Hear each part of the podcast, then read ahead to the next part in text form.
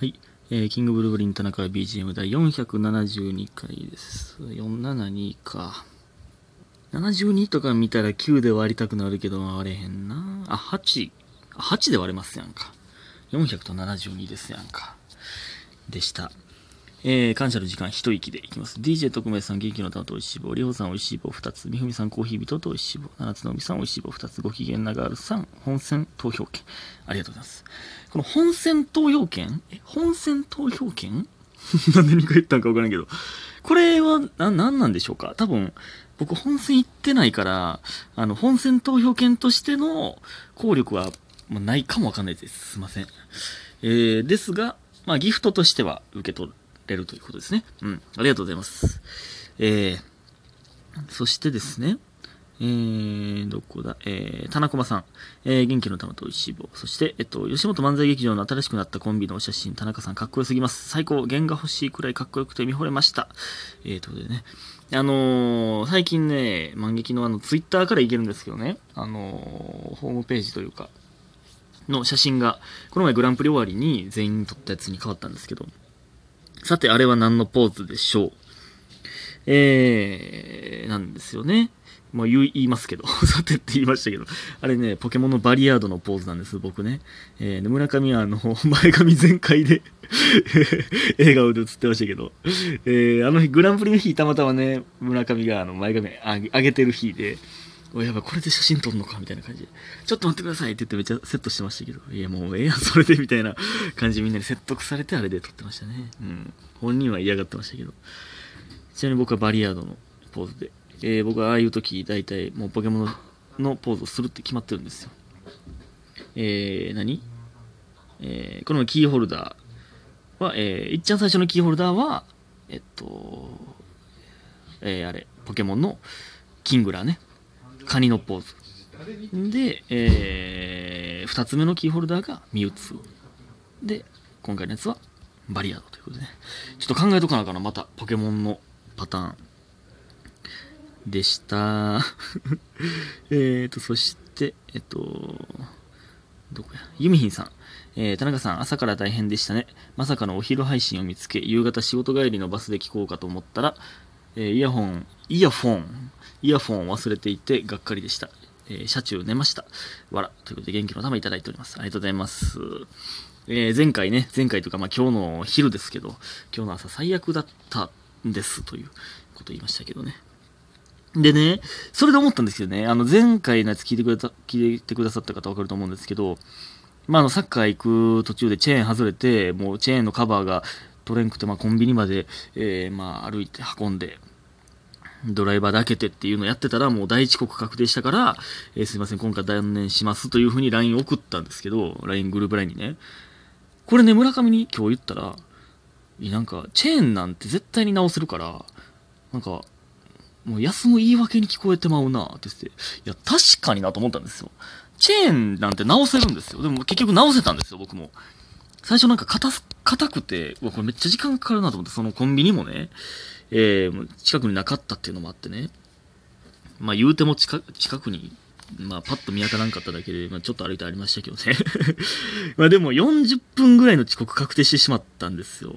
意外と時間かかって、これほんまやねんけど、確かにな、めっちゃ寝坊してチェーンのせいにして、休もうとしたやつみたいにも聞こえるよな。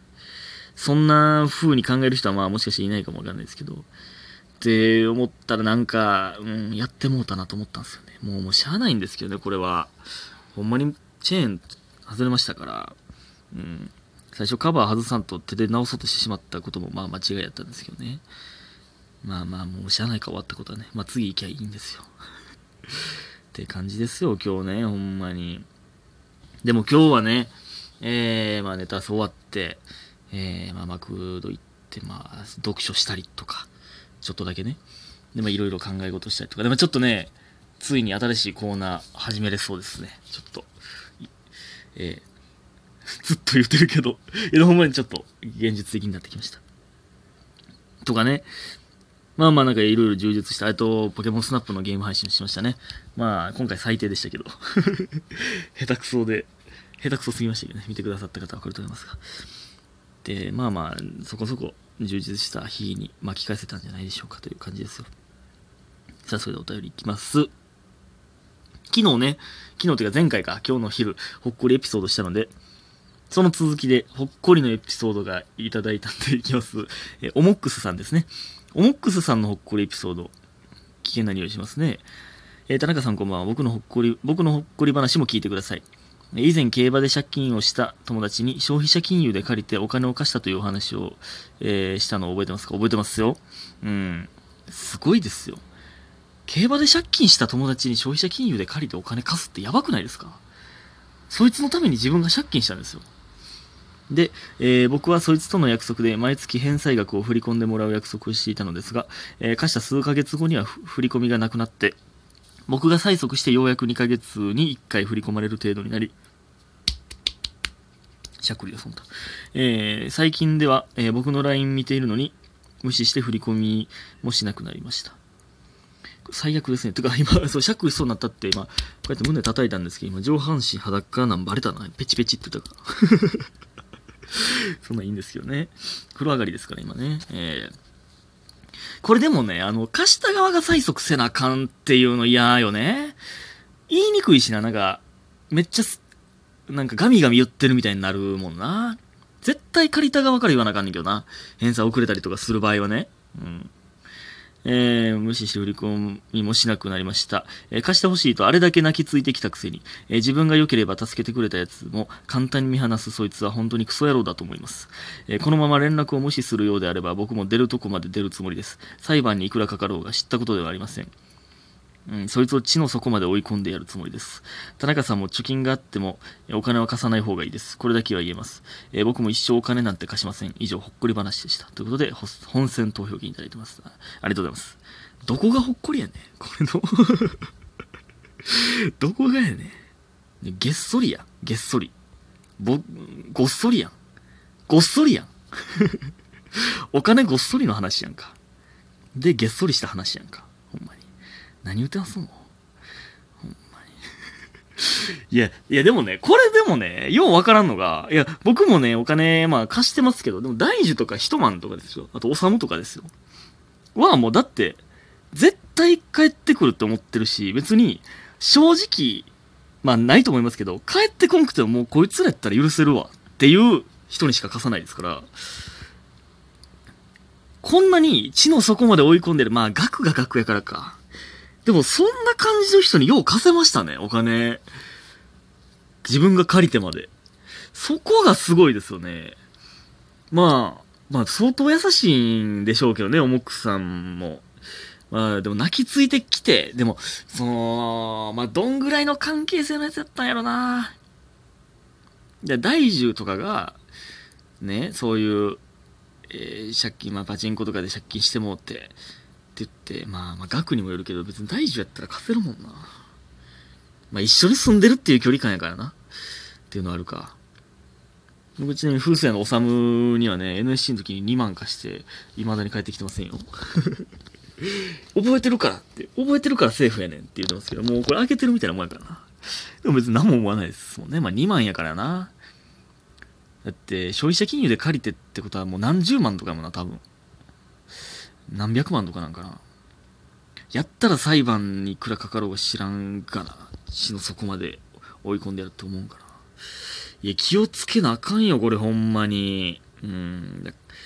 いや、もうその信用できる人。で、別にその、大事とか一晩にもその、いや、返してやって言えるしな。言いやすいし、いや、ちょっと待ってと言われたら、まあ別にいいよ、いつでもって言えるから。っていうのはありますけどね。で、続いて炭水化物大王さんが、田中さんのせいでコーラの炭酸が抜けてました。息を吹きかけて炭酸を復活させてください。俺のせいちゃうやろ。俺のせいちゃうで。で、俺の息そんな二酸化炭素含まれてへんで。その人間の息はね、二酸化炭素含まれてって言ってますけど、そんな何パーかしか変わらへんからね。その 10% ぐらいしか変わらへん、確かね。そんなめちゃくちゃ増えてるわけじゃないんですよ。その酸素も入ってるからね。確かね。僕の科学の知識だね。あと、オモックスが本選投票権を送ってしまったせいで、ギフトを送れなくなったので仕方なく質問にてお送りしますということでね、同一人物ですから、ありがとうございます。ほんま気をつけましょう。これはほんまに気をつけましょう。うわー、時間が微妙だ。いや、いきますね。お便り。ロマリンさん、田中さんこんばんは。こんにちはやおはようございますの時間でしたら適線変更お願いします。すっごい気遣いの方だな。ありがとうございます。いつも楽しく聞かせていただいてます。私は最近雨の日に自転車に乗ってちょっとだけこけました。金属でできた溝の蓋に滑りました。カッパを着ていたのでノーダメージだと思ってましたが、すねのサイドを打ってたみたいで、青炭的なものがなんか黄色くなってて、まさかの色味に恐怖を感じてます。田中さん、大人になってからこけたことはありますか？田中さんのこけエピソードを教えてくださいということで、鶏2匹、こけこけってことですね。ということで、元気の玉いただいております。ありがとうございます。いやね、こけるとか僕、でもね、ほんまなんもないとこでね、つまずいたりするんですよ。お茶目でしょう。お茶目なんですよ。ドカーンってこけることはまああんま、まあでも、高校の時とかね、なんかチャリンコで、もう常に僕遅刻ギリギリですから、チャリンコで大爆走してる時になんか地面冬でね、凍ってて重くそこけたことありますけど、でね、ちなみに僕ね、アザのプロなんですよ。アザに詳しいんですよ。そうなんですよ。一回ね、結構強めのアザって、最初ね、あんまりね、紺色にならないんですよ。で、ちょっと時間経ってから紺色になって、次は黄色になるんですよ。ロマリンさんが言ってる通り。で、黄色はもう治りかけてるっていうことなんですよね。で、だんだん治るというね。最後もう黄色だけになって治るんですよ。これね、まあなんで朝のプロかっていうのはまあ、置いときますけど。朝できすぎるとね、全身にね、なんかなんか勲章みたいに見えてくるんですよね。そんなわけないんですよ。そんなわけないんですよ。なんですけど、いや別にボクシングとかやってたら別ですよ。格闘技やってたら別ですけど、なんかね、可愛いなってくるんですよね。